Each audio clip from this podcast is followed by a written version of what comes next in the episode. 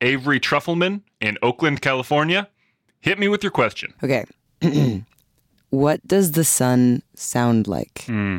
Full disclosure, I know that we're both Space Camp alumni, not not the same year or the same or the same camp, right? We kind of ate a lot of space ice cream. There wasn't actually a lot of like science involved in it. So it makes a little bit of sense why you might want to know this. Right. Yeah, I don't know. I just feel like in in movies the sound of the sun you hear is like It's a fireplace channel on TV. Yeah, exactly, exactly. It's the Yule log, just like multiplied by 10.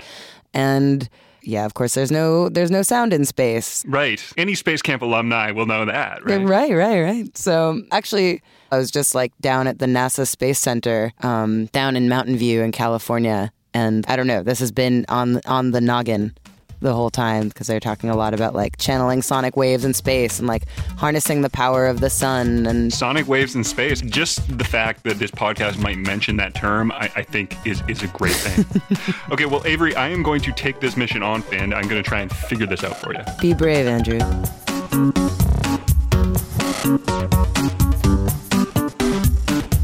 I'm Andrew Norton, and this is the Completely Optional Knowledge Podcast, brought to you by Greenpeace, Ask, inquire, seek the truth. the show where we take questions that make you go, huh? And we try and make you be like, oh. So, my mission for Avery to hear what the sun sounds like led me to this guy. My name is Robert Alexander, and uh, as a sonification specialist, I've worked with this solar and heliospheric research group at the University of Michigan and also scientist at NASA to make new discoveries about the sun by listening to it. I'm going to flex some of my high school science class knowledge, okay? Yeah, go for it. and, and I know that there is no air in space, and I know that sound is, is travels through the air. Okay, so we can't hear the sun because there's no air to let the sound get to us, right? So when you're talking about hearing the sun, what, what are you talking about? You know, absolutely. You caught me. There's no air in space. Yeah, I nailed it. This interview's over. um, so I mean, if we if we back up and, and we think about it, something like an earthquake, right? There are these pressure waves that will radiate outwards from the epicenter. The Earth will vibrate like it's being struck, like a drum. So we can actually take things like seismic measurements and play those back over speakers, and it will sound like a. Now, if you think about what's taking place out in space and with the sun, the sun also has acoustic properties and it has acoustic modes that it resonates with. So what we do is we measure these different properties from the sun. We can measure the speed of the particles that it's shooting out. We can measure the temperature.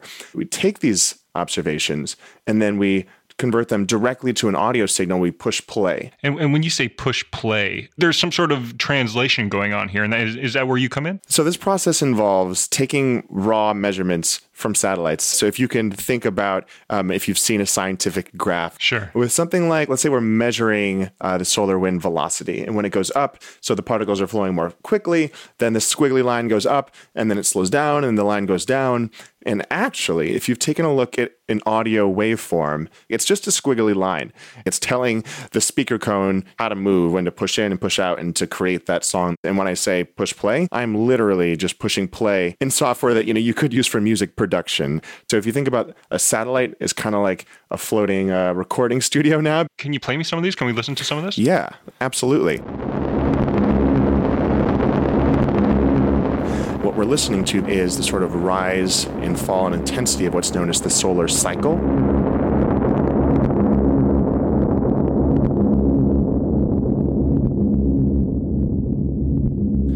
Right there was actually 12 years of solar data. Wow.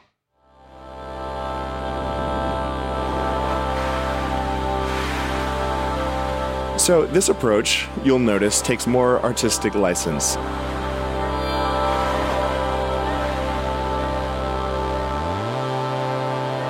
What we've actually done here is made some decisions just based on the nature of the data and then based on the intuition of the listener.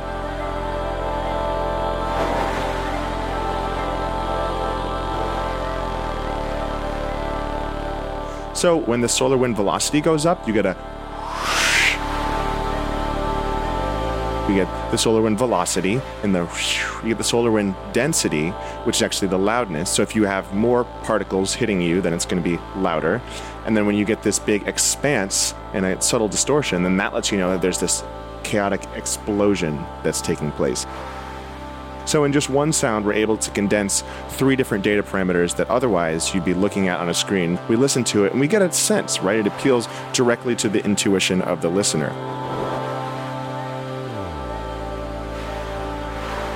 For me, a sonification, it's really successful when you're able to listen to a data set and then it triggers these questions of, well, hey, you know, why did it sound that way? What were we hearing? Why did this sound like that? Why do these two things sound similar? That drives a natural curiosity that can then directly feed into a scientific process, beginning to dig into these data sets and asking the important questions that otherwise may not be asked. Just because someone really hadn't sat down and looked at the data in that way, or in this case, listened to the data in that way. That was so cool. That was amazing.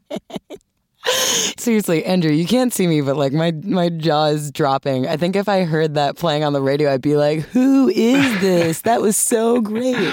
Well, see, see, I'm relieved because I I didn't know how nerdy you wanted to get about Yeah. it. You know, it's one of those things that's kind of unanswerable, right? It's like, what did the dinosaurs look like? We can kind of put together these best guesses. Right, right. We can't hear the sun how we normally hear things on Earth. Right, right, right. I mean, uh, however interpreted it is, it is based in reality, and it's just beautiful that I don't know that was music conducted in conjunction with the cosmos to get really California on you. I mean, beyond the magical beauty of nature, it's just interesting to like hear a chart with my ears and know that yeah, sound can communicate in that way. I picture you putting on some headphones, playing the trippy sun music, and just seriously laying into some freeze dried space ice cream on a Saturday night.